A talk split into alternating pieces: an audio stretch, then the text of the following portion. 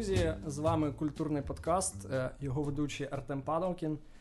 І сьогодні в нас е, в гостях е, український письменник, автор романів Бот, Де немає Бога, Жорстоке небо і численних художніх та нехудожніх книг. Макс Кідрук. Привіт, Макс.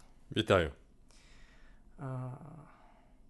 І одразу таке, знаєш, питання в лоб. Ти е, людина з технічною освітою. Як тобі як тобі прийшов в голову стати письменником? Чому технарі стають письменниками? Ну, Це часто запитують, і якщо дуже коротко відповісти якоюсь однією фразою, тому що насправді це е, такі собі фейкові технарі. uh Це технарі, які в душі е, все ж гуманітарій. І річ в тім, що я з дитинства дуже багато читав. У мене вдома у батька величезна бібліотека, і ну, я ріс на книгах, абсолютно різних книгах. А, І ще в школі у мене почала з'являтися така ще ну, трохи розмита думка, що я хотів би бути як деякі з цих авторів, що я хотів би заробляти собі на життя літературою. А очевидно, коли там ти в восьмому чи дев'ятому класі, ти навіть сам до цього не ставишся серйозно. Е, але вчився я добре, вчився в фізмат-класі, і технічні дисципліни, технічні предмети предмети легко мені давалися. І тому, коли настав, коли закінчив школу і настав час обирати якусь спеціальність, ну то після фізмат-класу, очевидно, ти йдеш на щось більш технічне, бо е, ну, не міг я в 11 класі, в ті 16 чи 17 років сказати, що тато, мамо, я хочу бути письменником. Це ви просто не, не сприйняли всерйоз. Тому я вступив до технічного вузу на спеціальність теплоенергетика, бо поруч із рівнем е, дві атомні станції Хмельницька, Рівненська, і це здавалось чомусь тоді перспективне. Ну, коротше, розумієш. От. І так все гарно вдавалося, їздив на різні олімпіади. Потім вступив до аспірантури КПІ, потім отримав міжнародний грант і поїхав на навчання до Стокгольма, до столиці Швеції, де вступив також до аспірантури Королівського технологічного інституту. І так воно все тягнулося, тому що воно легко давалося, але я ніколи по-справжньому це не любив. Я весь час багато читав, і десь, напевно, з другого курсу універу я почав от усвідомлено. Е, вже навіть не мріяти, а усвідомлено писати з метою, щоб бути виданим. Очевидно, ті перші тексти вони були були просто жахливі. У мене мене жахливі тексти навіть тоді, коли мене почали видавати. Вони все ще були жахливими. От, Але от відтоді я почав якось цей шлях. І, врешті-решт, якщо дуже коротко підсумовувати все, я покинув усі свої аспірантури, і я. Е, це десь було на зламі 2007-2008 років. Я остаточно прийняв рішення, що я хочу бути професійним автором. Ну і от я тут. Е, ну, тобто, ти е, починав писати е, прямо з метою е, бути виданим. Тобто, знаєш, ну є такі автори, які там пишуть для душі в стіл і ніколи. Е, їх ніколи не видають, може через те, що вони не переслідують таку ціль, а може через те, що якість їх текстів е, залишає бути кращою. Тобто ти писав прямо з метою остаточно писати і бути виданим. Знаєш, Артема, я насправді думаю, що ця ось ця от фішка про писати в стіл це просто такий собі а, прийом психологічного захисту. Тобто, що людина так боїться невдачі що вона всім каже, я і не планував ставати успішним, це просто для себе. Тобто, розумієш, це захисний механізм. Я мені, я, я, я знаю знаю себе, знаю купу інших авторів і авторок, які які тією чи іншою мірою є моїми добрими знайомими.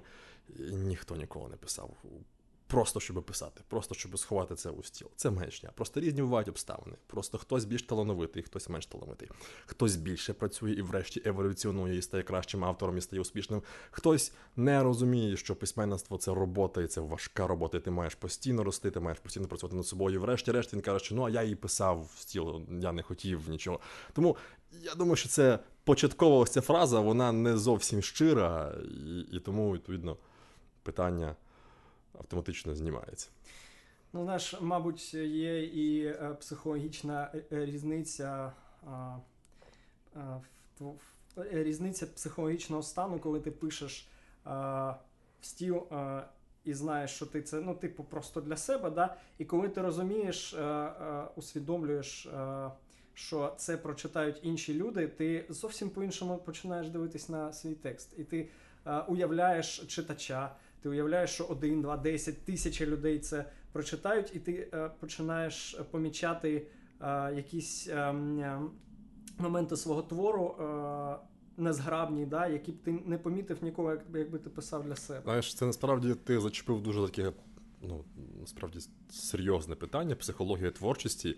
І я думаю, що над ним міркували значно кращі голови, ніж е, моя з тобою, і відповіді досі немає. І е, ти маєш сенс, маєш рацію.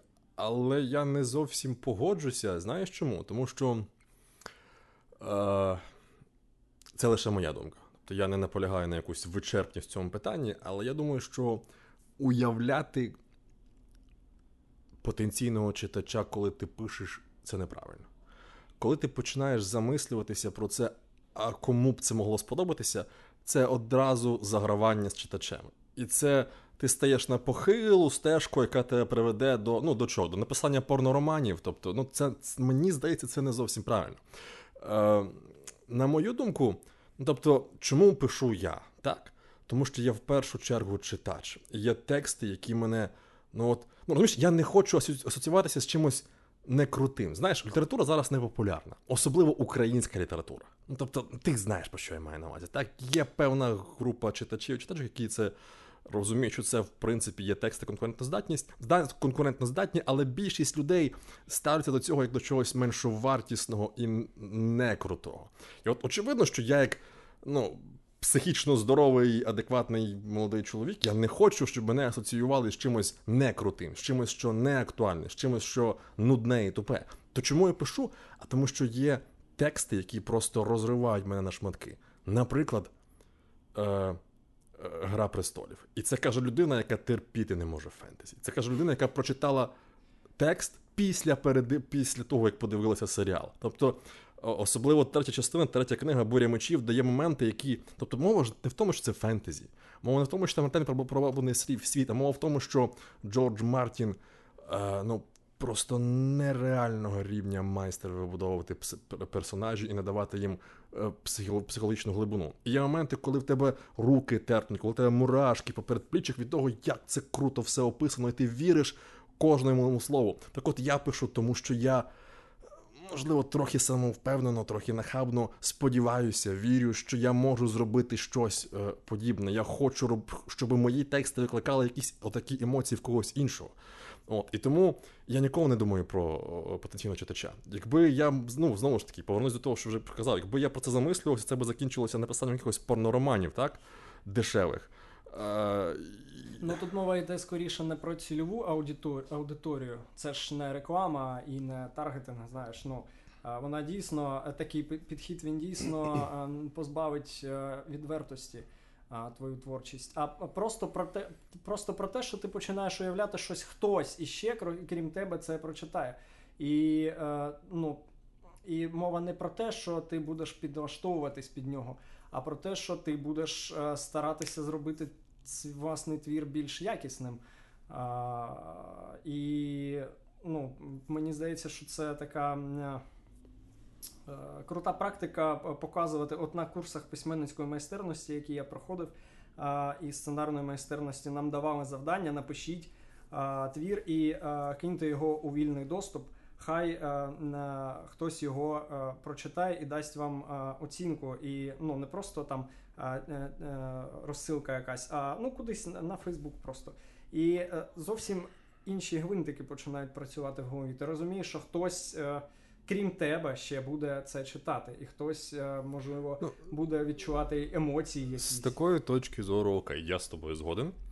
Е, Просто, ну, чому тоді я так почав заперечувати? Напевно, тому що в мене ніколи цього етапу не було. Я від самого початку розумів, що я хочу зробити це професією. Тобто, що я хочу, щоб Е, роялті, які я отримав від своїх книжок, мені вистачало на прожиття на на, на, на, на все. Тобто від початку в мене була мета, я хочу зробити це професію. Крапка.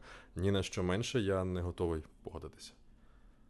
Е, тут в мене таке а, питання на цю тему є, а, на, на яке ти, в принципі, вже від, відповів. Чи повинен письменник залишатись голодним? Ми питаємо кожного кожну людину і кожного гостя, яка приходить е, до цієї студії, е, яка е, має відношення до літератури. І цікаво послухати кожного з них, чи має письменник залишатись головним. Мені здається, це питання не так. Ну, його не варто звужувати лише до письменників. Це можна його застосувати до будь-якої професії, і е, мені здається, що все впирається в зрілість. Тобто, якщо людина достатньо зріла і адекватна і готова до успіху, е, то я не бачу якоїсь такої необхідності, що ти завжди маєш бути ну, образно кажучи, я показую лапки, голодним, так?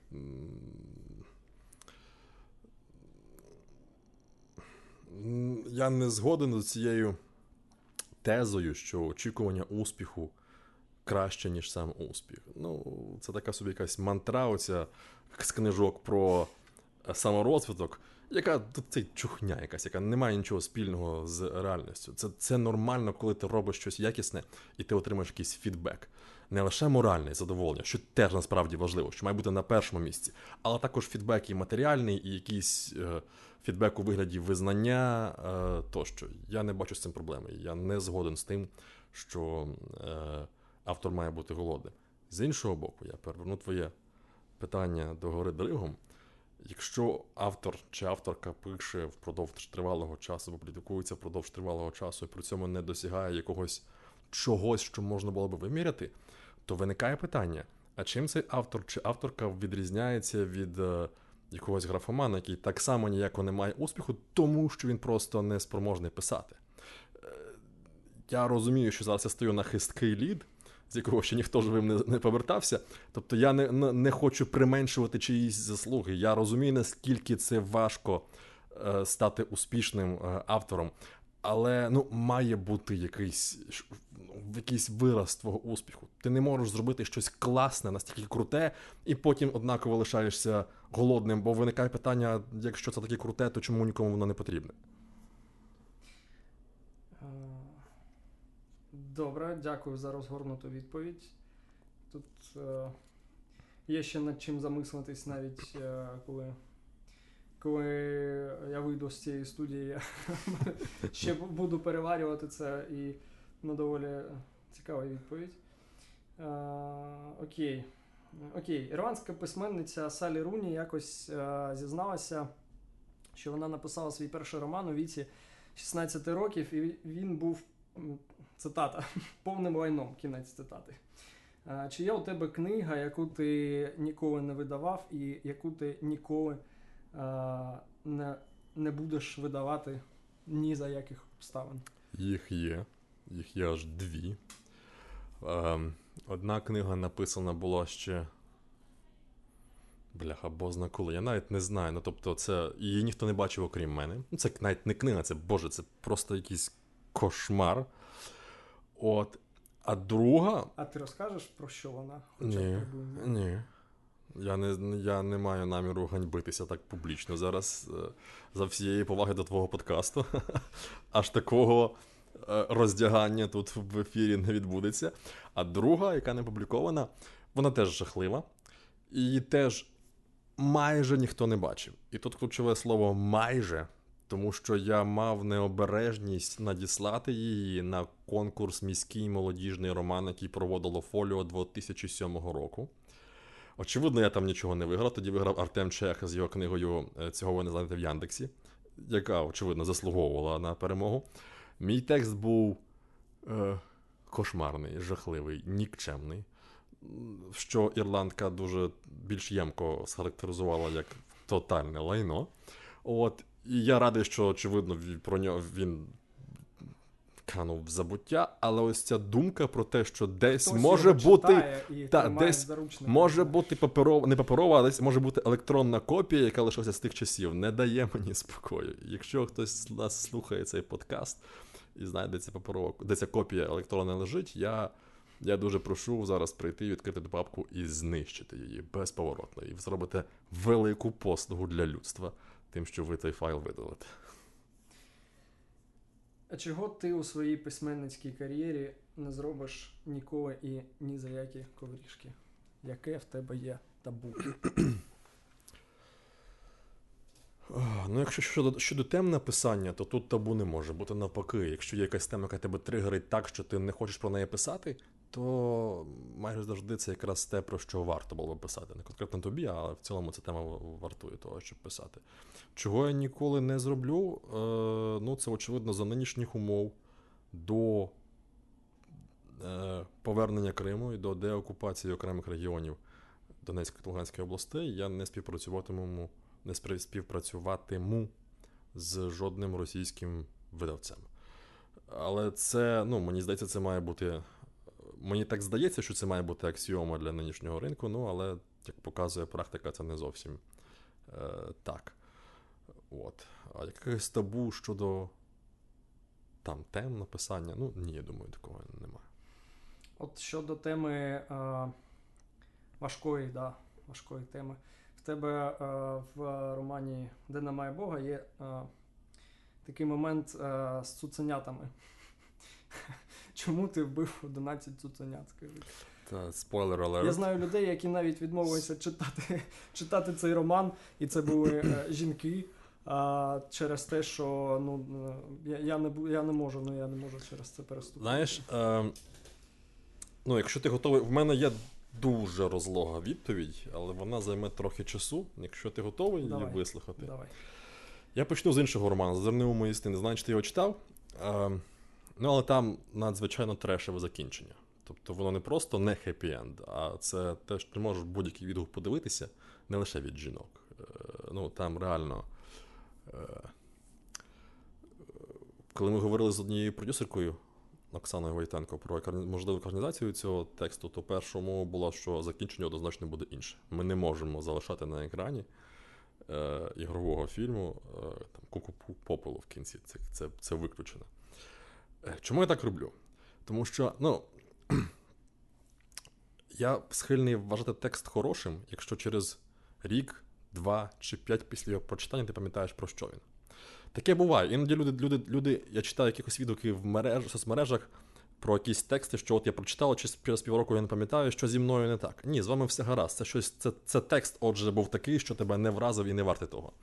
А є тексти, які ну, ти ніколи не забудеш. Так, там, я не знаю. Е, Кормак Маккарті, коні, коні. Е, та Боже, Володар Перснів, чи Буря мечів того самого Джорджа Мартіна, чи. Е, я не знаю. Е, кладовище домашніх тварин Кінга, про те, що я невеликий його фанат, але ти не видереш цей текст, як ти його прочитав з голови. І от е, в ідеалі цього хотілося б досягти мені як авторові. Психологізмом. Тобто, що текст настільки крутий, що ти пам'ят... що читач читаєш пам'ятає його, тому що ну, от він круто написаний. Але я трохи читер в цьому плані, і от зазирни у мої сни, Зумс, так? Там його запам'ятовують люди, я впевнений, той, хто прочитав його, пам'ятатиме навіть через 10 років. Не тому, що він аж такий там глибокий психологічно, тому що в кінці його повний треш. Так от, вертаюсь до цих цуценят. Е, Очевидно, що так, я як автор насичую текст такими трешовими моментами, і це не далеко, мені здається, не найтрешевіший момент, один із найтрешевіших моментів в цьому тексті. Але на відміну від зазирни у мої сни, у де немає Бога, є дещо глибше, є дещо під цим. І мене насправді вкурвлює, чому люди зупиняються за півкроку до е, ну, до відповіді. Тобто, так, ви правильно ставите запитання, так, хто читає цей текст, чому я написав такий, такий, ввів такий фрагмент. Е, тобто, ви доходите до нього і кажете, що от він жахливий. Але слід зробити трохи, ну пів кроку далі і і, і ну, подумати, це ж чому. сатира. Це ну я розумію, на для для чого він був написаний і а, і чому, і як читач, ну я відірватися від цього не міг. А, але просто ну це таке провокаційне питання було. Дивись, знаєш. насправді, тобто я от до до пояснюю, то, тобто річ ж насправді в тому моменті не в цуценятах. Я розумію, що це це море крові, воно реально багатьох читачів просто затоплює їм погляди, вони не розуміють, про що там. Але пригадай, як той момент побудований. Тобто, е, де немає Бога, роман, який е, від третьої особи написаний. Чому? Тому що купа сюжетних історій, якщо в кожному буде перша особа, я, я, я, я, то читач запутається, хто де, ну бо це різні люди. Але є один трюк. є одна хитра штука, яка дозволяє, навіть коли ти пишеш текст від третьої особи, зробити його так, ніби як він перш, від першої. Як це робиться? Дуже просто. Ти пишеш від третьої, але показуєш все очима одного персонажа.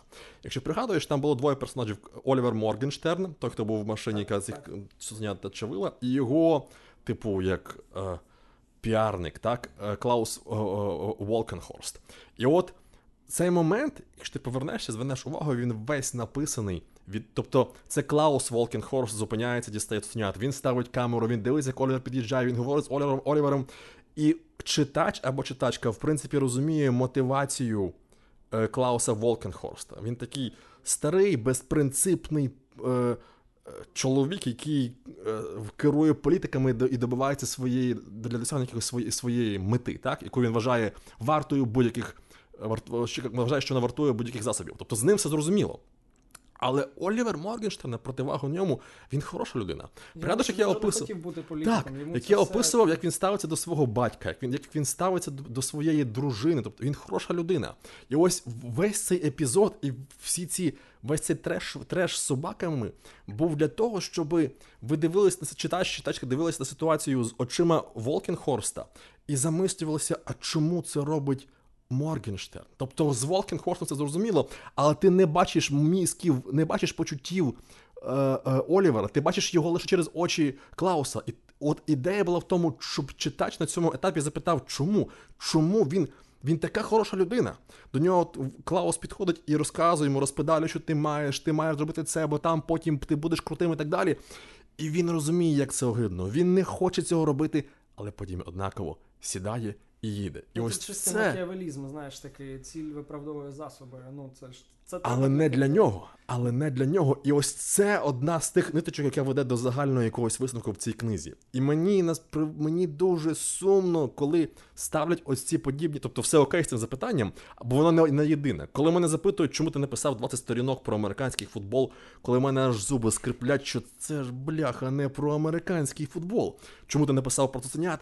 Але це ж не про цуценят. Тобто, і от саме в цьому тексті, на противагу Зумс, чому я почав із зазирнив мої сни, там є трохи інше. І так, ці треші моменти, я вважаю, вони вчитують, втримують читача або читачку в тексті, але поза ними, за ними є ще дещо. І той, хто це розуміє, ну я вшлю вам всім палки обійми зараз, отут, просто від мікрофона.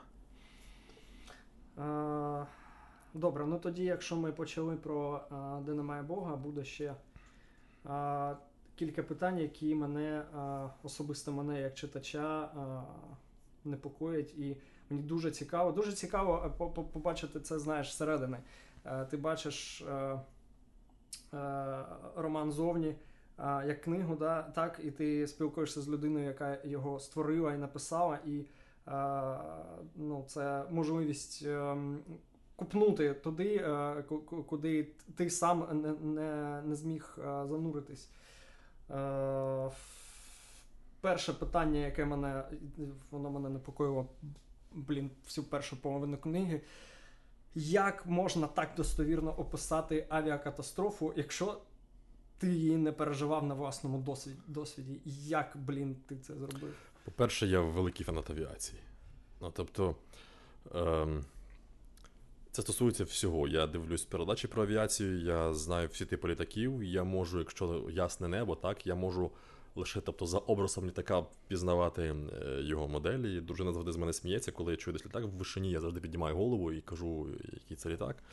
От, І я не вигадую. Ну, тобто я це, я справді можу за якимись там дрібними деталями, на кшталт форма хвостового оперення чи там ну, форма турбін, е, зрозуміти, що це за за лайнер. От, І е, як настільки достовірно описую, по-перше, я я в кінці книги зазначав що є певні катастрофи, які я брав за основу. Так. так? так. По-друге, Ну, тобто це свідчення тих, хто вижив. чи... Це радше ну, ті ті катастрофи, з яких я брав е, які я брав за основу, там не було нікого, хто би розказав mm-hmm. свої свідчення, але там, очевидно, були люди, які розслідували їх, які на основі певних свідчень могли відтворити максимально е, реалістично, що відбувалося і за чим. По-друге, літак це фізичний механізм, це апарат, пристрій, який е, діє в межах фізичних законів на планеті Земля. І це означає, що до певної міри навіть аварія є передбачуваною. Тобто, приміром, якщо от зараз хтось тут сидить, сидить на моєму місці автомобіліст і розказує, що от там була аварія, машина їхала, їхала е, дорогою, тут раптом перевернулася на дах. І ти скажеш, Артеме, стоп, стоп, ну машини не перевертаються просто, просто на просто Так, має бути щось. Можливо, він влетів в яму. Можливо. Можливо, вибухнуло колесо так сильно, що можливо е, скрутнув кермо, і це була висока машина, якийсь пожежляховик, а не седан, і його закрутив. Тобто є обмежений набір варіантів, що могло статися, тому що машина просто так не перекидається до гори дригом. Так само з авіацією. Тобто, коли щось стається, ну літаки просто так не випад, не, падають, не, не випадають із неба. Вони спроектовані таким чином, щоб цього не ставалося. І коли це стається, то воно стається одним із. Е, ну, я не знаю, як це сказати, умовно передбачуваних способів. І от коли ти знаєш достатньо про авіацію, достатньо про ті речі, які можуть звідти з небес вивелити літак, в принципі, це описувати доволі. Е, ну, просто, навіть якщо ти не був в не переживав авіакатастрофу. І я сподіваюся, що і не переживу, звісно. Ніколи. Дякую за змістовну відповідь. В принципі, ну, я. Е, я так десь і гадав, що потрібно просто для цього багато читати і цікавитися цією темою. Просто ну воно. Я, звісно ж, не переживав е, авіакатастрофи, але ну, як читач можу сказати, що виглядає це ну, достовірно і більш достовірно, ніж знаєш, е, коли в кіно показують, що там початок авіакатастрофи, і там всіх шматує, і всі, всі гинуть одразу. Ні. От в цій книзі я зрозумів, що це такий, знаєш, тривалий процес і. Як всі... коли? Буває це і миттєво, але здебільшого це, ну. Ну, якщо це аварія літак в літак, да, то тоді так. Да. А, а так, коли це літак три... падає, то це ну наскільки це жахливо з точки зору. Це можуть людини, бути хвилини. Там... Це можуть бути навіть хвилини, і люди можуть бути при свідомості. І це, якщо знову ж таки, якщо ми відволічемося від, від, від, від літератури, ти ж напевно знав про е, всі проблеми з останньою моделлю Boeing 737 який має назву 737 MAX. Дві катастрофи була одна в Індонезії, друга в е, Ефіопії чи в Кенії. В Кенії, в Кенії, так. От, І е, так, там не було розгерметизації, це була чиста проблема в, програмному забезпеченні е, певних елементів керування літака. І всі люди до останнього моменту були свідомі в, в, в салоні, і вони чітко розуміли. Тобто там були такі режими польоту, що люди не могли не зрозуміти, що щось не так, і що вони ну, за кілька хвилин загинуть. І це насправді страшно. Я нікому не побажаю того відчути, тому що це це не так важко з точки зору ну, фізично, там немає таких перевантажень, але психологічно це просто це жах. Ну, коли ти розумієш, що в принципі все, і чим чим більше це триває, тим це жахливіше. Хоча, ну, бачиш, а, ну, принаймні в твоєму романі є обережно спойлер. Є ті, хто виживе. І, Краще б ні. Це другий спойлер. Та. Ну, мабуть, мабуть, так. В деяких ситуаціях краще, мабуть, було одразу крякнути і все. А, Окей, а, давай перейдемо до технотрилера бот. Так знаєш, а, а, з, з останніх а, романів до до перших. Okay. Такий стрибок. Ну, я просто йду за, знаєш, за так як я читав твої книги. Спочатку читав, де немає Бога, зараз я читаю і ще, чесно кажучи, не дочитав а, бота. І, блін, там теж е, в кінці а, є Літаки. моделі літаків. Да, Я розумію, що господи, невже там теж будуть літаки? Куди там вже? Що там має такого відбутись? Щоб там ще і, і причому різні літаки. Так от, е, технотрилер бот е, це такий собі перетин художнього художнього, художнього твору і науки. Там дуже багато науки, там дуже багато біології. І питання, яке непокоїть мене поки, під час читання цієї книги, як. З якого боку ти заходиш, коли ти створюєш настільки наукові романи? Ну, Ти ти спочатку. Як взагалі відбувається робота над технотрилером? Це це великий пласт науки, і великий пласт вигадки. Тобто, ну, це якось треба поєднати. Як? Ну, по-перше, от починається, воно воно завжди має йти органічно. Ти не маєш себе силувати. Е, Наприклад, тобто, як я багато читаю.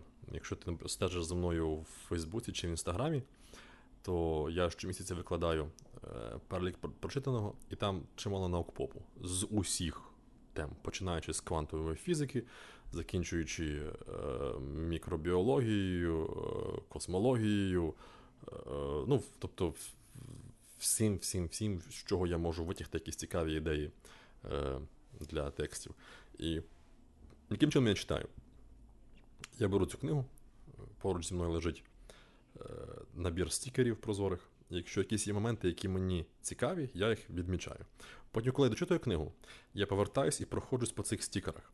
І буває так, що ти дивишся і думаєш, читай, перечитуєш той абзац і думаєш, якого біса я його відмітив. Тобто, що я там такого побачив? Якщо, очевидно, ця ідея, ну, це якась ця новизна, ця цікавинка скисла до моменту того, як я повернувся до неї, ну, очевидно, вона й не потрібна. А решта, що цікаво, я виписую нотую в окремий величезний записник. І ці просто такі коротенькі тези, вони у мене можуть лежати роками. Але потім вони накопичуються, розумієш? Ти читаєш рік, другий, третій, п'ятий і так далі. Купа цих ідей. Врешті-решт, якась критична маса починає в щось сплітатися. Ти уявляєш, ну, якісь е, технічні моменти, ти уявляєш якісь кумедні епізоди, які додають цьому якогось драйву цій історії, і так з'являється е, книга. Я не пишаюся е, ботом, тому що там є проблеми в плані драматургії, в плані стилю, і навіть в плані науки там є не зовсім достовірні речі. Це був перший мій технотрилер, і... але ну окей, він є, і люди він подобається, і менше з тим, хай хай буде. От, Зараз я трохи більш прискіпливо ставлюсь до е, своїх текстів, От, ну, але працюю загалом так. От, Повертаючись до питання науковості і науки, ти кажеш, що є деякі наукові е, неточності, правильно? Розбіжності. Ну, скажімо так, я до речі, Ми я не будемо а, конкретизувати, просто просто вони є. Ну так. А, наскільки. А, давай так. От ти коли читаєш взагалі щось фантастичне і страшне, а там події відбуваються страшні, ти одразу про про яку проєцируєш, господи, проєктуєш. проєктуєш це на е, життя, е, реальне життя. І виникає питання: наскільки вірогідно, що подібні події можуть статися в реальному житті? Наскільки це має наукове обґрунтування? Ну, дивись, мені здається, що це все впирається в майстерність автора. Очевидно, що всі історії вигадані. І очевидно, що десь є. Тобто, хай як, хай яку ти писав би якісну фантастику, там техно, трилери, там супер-пупер, там що завгодно. Е, Завжди десь є місця, які ти навмисно розмиваєш. Це там, де, як ти казав попередньому запитанні, де наука чи твоя вигадка певним чином протирічить об'єктивній реальності. І от, е, що більш вмілий автор, що довше і краще він працював над текстом, то менш помітні ці епізоди, ці ці такі моменти нестикування. Тобто, то краще вони вони заховані за кілька шарів, і е, навіть уважний читач може їх не помітити. І це насправді є ознакою тексту. Коли ти читаєш щось, хай воно захопливе і страшне, але ти розумієш, що ну бляха, ну це ну це ляп.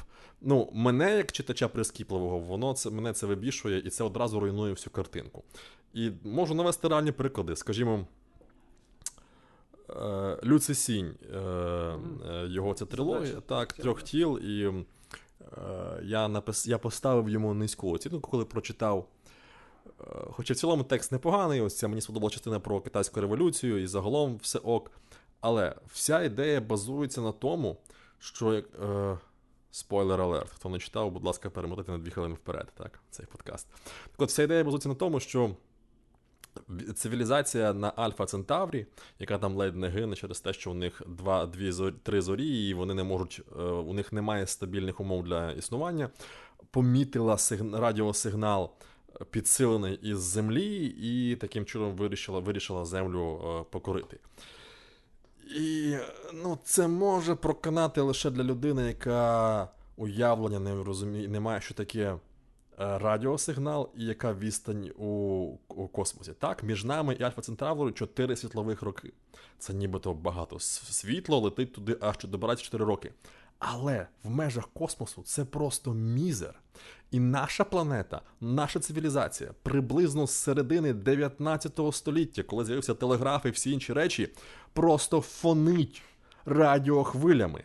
І ми бачимо купу інших планет, які ми вже знаємо, екзопланети довкола інших зірок. Так от, кам'яні планети розміром із Землю не випромінюють радіохвилі. Крапка. Щойно від якоїсь брили, десь там за мільйони світлових років ми отримаємо радіосигнал, це означає, що там що є щось живе. Так от, півтора століття. Земля, яка від, розташована від Альфа Центавр лише за 4 світлових роки, ну ближче немає іншої жодної іншої зорі, фонить радіохвилями, і тут раптом хтось послав підсилений сигнал, і вже тоді їх помітили. Я це аналогія, щоб це зрозуміло читачі, які трохи далекі від фізики, це скажімо, що ви стоїте через дорогу від 500 ватного корабельного прожектора, і він лупить вам годинами не. Так, в обличчя.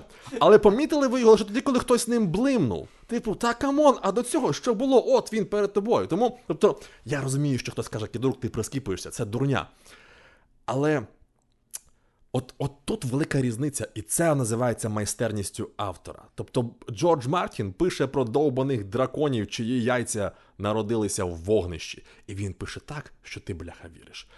А Люцисін, який пише, начебто, наукову фантастику, і він створює світ, який мав би підкорюватися ну, реальним фізичним законам, які існують ось тут довкола нас. Він пише е, якусь цілковиту вигадку, яку ти читаєш, і особисто в мене цей коли до цього моменту дійшов, у мене весь його світ побудований обсипався. Я просто далі не можу вірити в цьому, тому що все решта Ну, це маячня. Вони би мали бачити вас ще за 150 років і вже давно бути тут, а не коли хтось там просто блимнув з китайської станції, е, послав туди ще якийсь трохи потужніший е, сигнал. Е, От тому до чого я веду, що от, от це і є, е, як на мене, одна з найважливіших запорук успіху для автора, який пише хорошу фантастику. Ти маєш дуже вміло ховати ось ці місця нестикування між твоєю вигадкою і е, об'єктивною реальністю, або реальністю того світу, який ти описуєш, як це було у Мартіна. От я саме через це і запитав, що в тебе дуже все знаєш е, до деталей.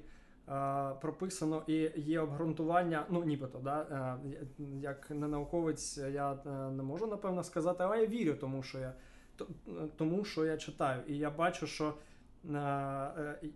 йде сюжет, е, е, розповідь, і бах, ми зупинились там на 10-15 сторінок, там, щоб пояснити якийсь науковий технічний біологічний момент. І це змушує вірити. От саме через це і виникло питання: що якщо все настільки обґрунтовано і настільки е, детально описано, бляха, то це ж може статися з кожним з нас. Ну, е, я сприйму це як комплімент. Дякую. Але те, що написано в боті, ні не станеться. Ну тобто, цю історію, яку я пишу зараз, це нові темні віки, першу mm-hmm. з нових темних віків, от там уже буде. Там теж буде, очевидно, вигадка. Все вигадка. Але то вже буде значно інший рівень вигадки, який буде на, на, на багато порядків ближчий до того, що реально може бути. І тому це, це, це я не хочу бути таким, знаєш, песимістом, що все буде погано, і ще й назва така нові темні віки. Але це це буде такий собі так застереження, тому що оце те, що реально може бути через 150 років. Якщо ми не змінимо спосіб, е, спосіб, в який ми живемо, якщо ми не змінимо е, спосіб, в який ми обходимося з цією планетою, все може бути аж настільки погано. І ось чому. Е, Ну, тобто, так, це стосовно боту, бота, вертаючись я думаю, що це просто мені справді вдалося ось ці всі нестаковки, яких там багато.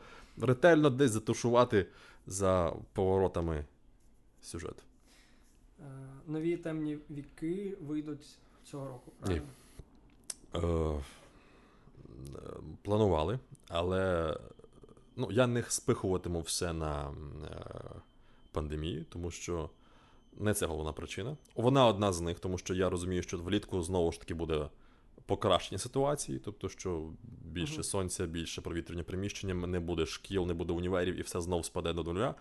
Але за якщо вакцинація проходитиме такими темпами і так, як воно проходить зараз, то очевидно, що ми не уникнемо нової хвилі на осінь. Вона буде така сама в жовтні, в листопаді, тому нема сенсу нічого видавати, нема сенсу робити тур.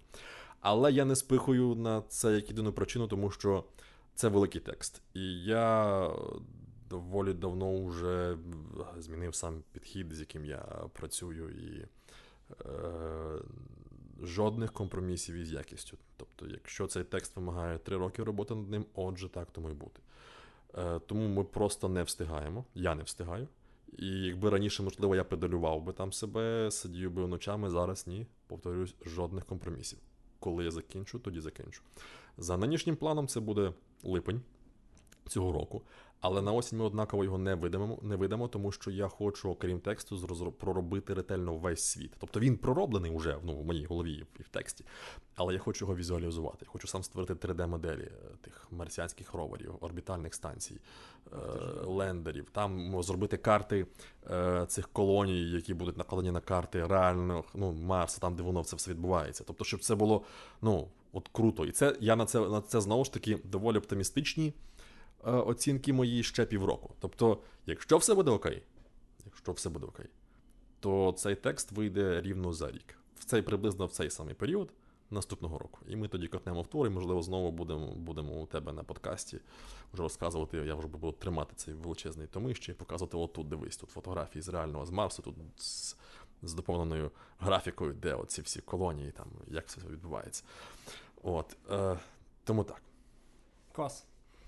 Чи буде там, чи чи фігурує там якимось чином прямо чи опосередковано Ілон Маск? Е, Маск ні, але його компанія SpaceX так. Тобто е, Маск дуже крутий чувак. Він прекрасний візіонер, але як і будь-яка людина, він не без недоліків. Тобто я, е, я загалом скептик в питаннях колонізації космосу, в питаннях генної інженерії, в питаннях. Інші такі питання. Але. Е... А що не так з генною інженерією? Чому чому, чому так скептично? Е... Ну, мені ск... Я знаю чому, але це я не, від... не дам відповідь на. Е... Ну, якщо на пальцях пояснити, то. Е... От уяви, що слово першість це фрагмент людського геному. Це фрагмент коду uh ДНК. І уяви, що на основі нього формуються різні білки. Е, А припустимо, що білок це якесь осмислене слово. От які білки ти можеш створити з, з, з, з фрагменту коду першість? Шість, так? Перст, там, піт, е, і, ну, і так далі. так? А тепер уяви, що якщо ми замінимо якийсь один нуклеотид в цьому слові, так? На, і, наприклад, е, якщо ми заміримо е, Т на К, наприклад, замість, замість замінимо Т на К, тоді замість е, білка е, піт він кодуватиме білок пік. І це припустимо, там, це буде там е, покращуватиме метаболізм і робити людину там, робитиме людину в 4 рази витривалішою. так? Тобто це прекрасно. Але в той же час це змінить всі інші білки. Замість перст буде перск, що вже не є осмисленим словом, отже, не є білком, який в кращому разі не виконує свою функцію, а в гіршому разі ще е, і шкодить. Тобто, розумієш, що е, е, купа дуже мало е, якихось фенотипних ознак формуються на основі якогось одного гену. Тобто. Е, якісь когнітивні здібності, там тощо, тощо, це завжди на перетині різних геномів. І ну, гарною аналогією нашого людського геному є захаращене горище, де все трим... де все завалено, якось, але якось тримається. І от що не ти подумаєш, я пересуну тут от, от, от в цьому кутку щось і стане краще, ти то пересунеш, але все решта завалиться. Тому е, я скептичний не тому, що ми не зможемо його е, редагувати. Ми вже маємо механізм цей CRISPR, який прекрасно редагує, може вибивати, замінювати, вирізати будь-який конкретно вибраний нуклеотид в людському ДНК. Ми вже це можемо. Я скептичний, тому що є фундаментальні обмеження. Тобто є певні хвороби, які залежать від від мутації якогось одного гену. І так ми можемо їх подолати. Але абсолютна більшість левова частка фенотипних ознак залежить від перетину генів. І коли ти заміниш щось одне, покажеш щось одне, ти можеш наробити страшної біди в е, тобто іншому. Це такий ящик Пандори, що якщо так. ти щось зробити неправильно, то коронавірус це буде просто, знаєш. Е, Ну, Квітки. Так, то, тому е, я думаю, що це нікуди не зайде, не тому, що ми не можемо, а тому, що ось те, що ти бачиш перед собою людина, надто складна річ, яка утворилася завдяки мільйонів років сліпих проб і помилок. Якимось одним тумблером ти не зробиш з нас суперлюдей там чи супермозків. Ну ні, ні, такого не не буде. Тому скептичний. От, але доводячи до, до маска, тобто, що так. Е, я не, я, Він візіонер, але я не бачу його месії. Він так само помиляється, як і інші. Скажімо, ось цей запуск. Пам'ятаєш, як всі святкували запуск цих перших двох е, космонавтів на його Dragon Crew, що просто шикарне досягнення. Це виявляєш, перша комерційна компанія, не не, не якась країна величезна, чи група країн, там, чи ЄС, Європейська космічна агенція, якась приватна компанія запустила ракету і там ступені ти вернулись, посадили, все прекрасно. Один є нюанс, що. Маск обіцяв, що він запустить їх на його дедлайн був, коли він брав гроші від це, на це від НАСА, на 13 років раніше. Тобто, все чудово, він, але він запустив їх. До чого я веду? Це складно. Тобто, тобто космос він не встигне, скоріше за все. До чого я веду, що ми полетимо. Я впевнений, що ми полетимо. Можливо, і встиг... Ну, тобто, я думаю, що він. Окей, я думаю, що. Е... Я майже переконаний, що він за своє життя встигне. Але оці прогнози, що в 24-му році вже будуть перші Starship и з з запасами бути на на Марсі. А, ні, come on. Ну ні. Ну просто. Тобто я не кажу, що він цього не зробить. Якщо хтось зробить, то він. І я думаю, що в межах свого життя. Але не в межах 20-х і навіть не в межах 30-х років. Це складно, це довго і це, ну. Це просто складно. Окей. А... Пух, просто мозок вибухає потрошки. А це ми ми ще на на пальцях пояснюємо. Да? Тобто для простих так. людей, знаєш, якщо заглиблюватись, то там а, просто просто від мозку нічого не залишиться. Добре, давай трохи повернемось на землю з Марсу. Такі, Таке питання, знаєш, з розряду Fact or Fiction про Вікіпедію. Е, в тебе е, ти, ти читав е, в свою Вікіпедію те, що там там купу... ну, взагалі про що читав, те, але там що... купу сміття. Ну тобто я і ну я, я вдячний людям, які це все роблять і заповнюють, але там купа сміття і купа не зовсім достовірної інформації, купа застарілої інформації. І... От там, зокрема, є е, такий рядок е, про те, що я навіть е, процитую ну, дуже порадувало. Коротше, про те, що ти посварився з дівчиною і е, через це поїхав е, в подорож до Бразилії і написав е, про це книгу. Наскільки це правда, і розкажи, е, розкажи правду. Ну, йдеться про тревелог любові піранії. Угу. І. Ну, якщо однією фразою якось підсумувати те, що призвело до появи цього тревелога, то десь так і було. Але, очевидно, життя значно більш складна штука, і було купа інших речей. І розумієш, ти щось маєш писати в підводках до книг, в анотаціях до книг, в е, тих прес-листах, які ти розсилаєш журналістам, коли ти, ну, книга ця вийшла. І тому це не те, що неправда, але ну, очевидно, все було значно, значно складніше. Вот. Ну, Вікіпедія саме каже, на основі цієї повістки було написано книгу. Ну, але будь- будь-хто, і навіть ти як е, власник, да, це ж про тебе написано, ти можеш зайти і відразу. Я чому я не знаю. Тобто, ну я ніколи не редагував. Е, знаєш, чому мене якось мене бентежить сам факт того, що будь-хто може зайти і проредагувати це. І це якось ну, я, Вікіпедія потрібна річ, ти ж знаєш. Я купа фактажу, який там, ну, який реально потрібен, який має має бути на відстані простягнутої руки від тебе завжди. Це прекрасно. Але от це те, що ти прийдеш і сам передагуєш, воно мене відштовхує. Бо це. Бо є. Не знаєш цю історію про Сергія Дзюбу, як там дружину його я вже забув, mm-hmm. як називала. Тобто, оцих, типу, які самі собі виписують різні премії, які, тобто, там п'ятитомники 60 60 мовами видають, яких нема ніде. Тобто немає жодного відгуку в Goodreads. Zero, просто нуль, повний нуль. Фейкові премії, яких там ну, десятки за рік. Тобто, можеш зайти, скажімо, Сергій Дзюба на Вікіпедію, подивитися там, що про нього понаписувано. Він сам має якийсь там він журналіст, він сам має сайт, і сам на цьому сайті клепає фейкові новини. Такий і... Брежнєв, знаєш, сам собі Так, Брежнєв. і потім це робить посилання. Тобто, згідно з точки зору правил Вікіпедії, там все окей, там є посилання на зовнішні джерела, все ніби нормально. І тобто, розумієш, коли, якщо я почну редагувати Вікіпедію, мене це якось е, ментально прирівнює до ось такої людини. І це, бляха, це огидно. Ну, це не потрібно мені, це, це дурня.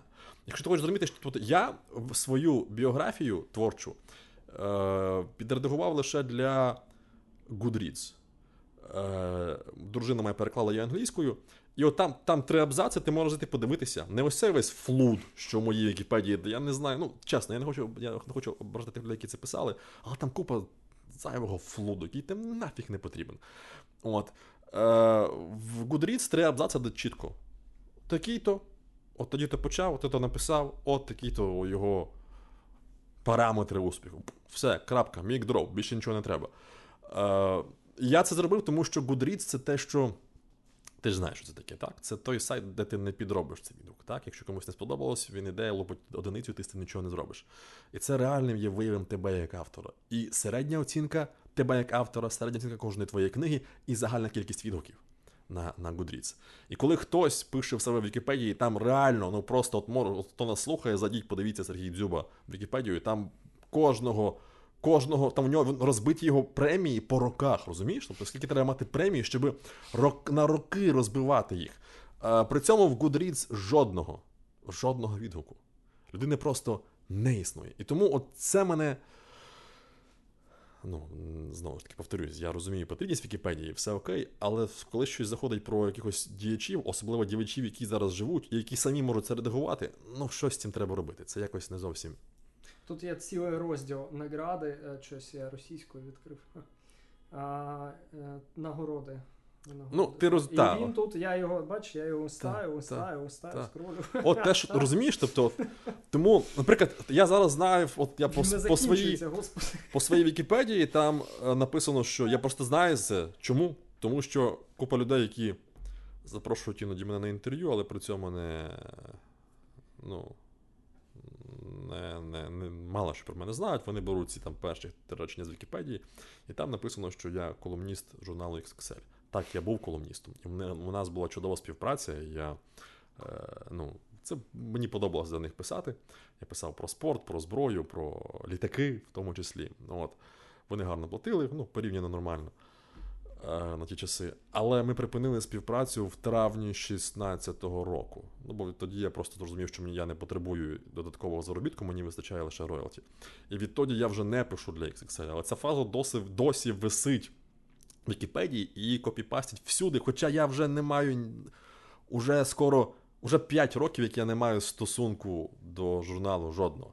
От от це, власне, показує про те, що Вікіпедія не ну, не варто вважати її як е, за серйозне джерело інформації, особливо про тих діячів, які ще живуть і ще творять щось роблять.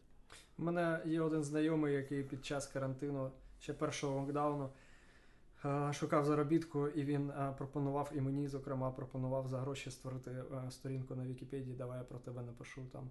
І, ну, тобто, воно може десь і чіпає, знаєш, твоє его, але ну.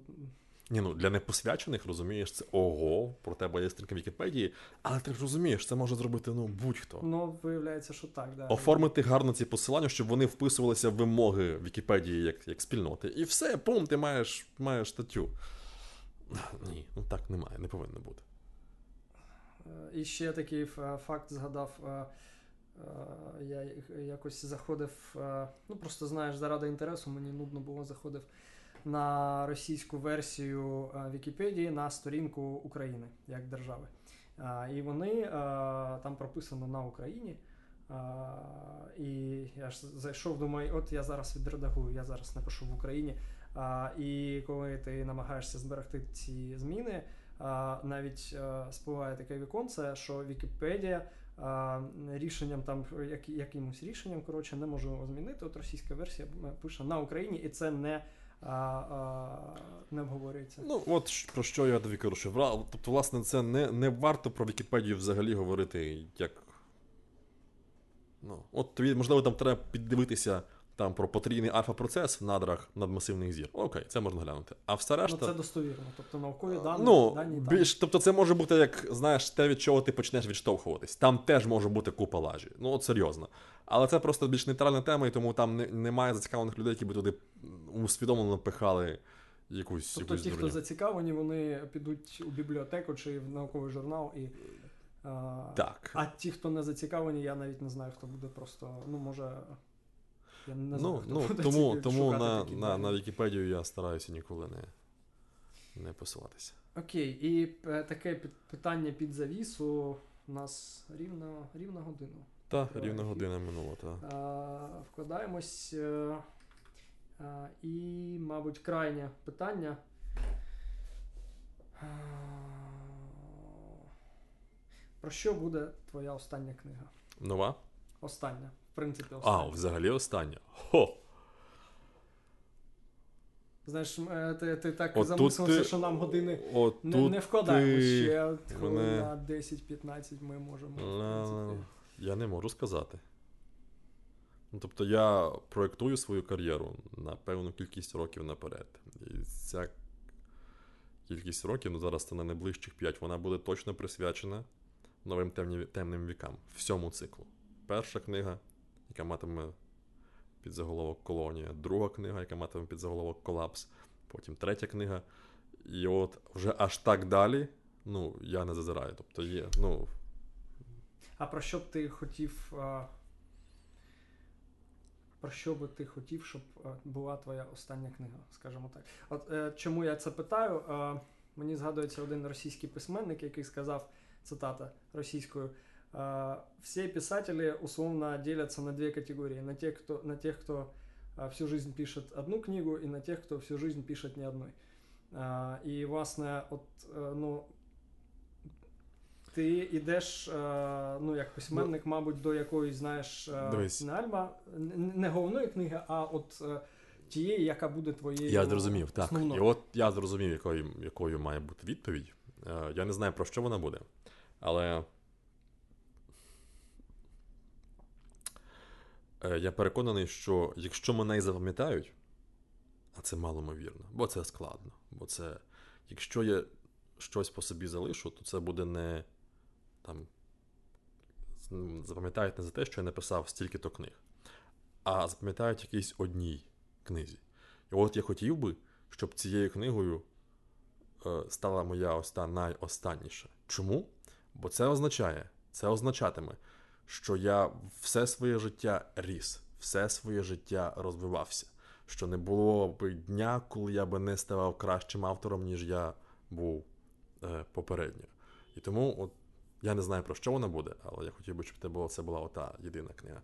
Бо це означатиме, що я постійно все своє життя рухався вперед. Клас. Дякую тобі за змістовне, змістовний цікавий ефір. І з вами був Артем Падовкін, це був культурний подкаст. І сьогодні в студії був Макс Кідрук. Дякую. Що би ти побажав нашим слухачам наостанок? Читайте добрі книги, слухайте хорошу музику і вірте, що все у нас буде добре. І не забувайте мити руки з милом. you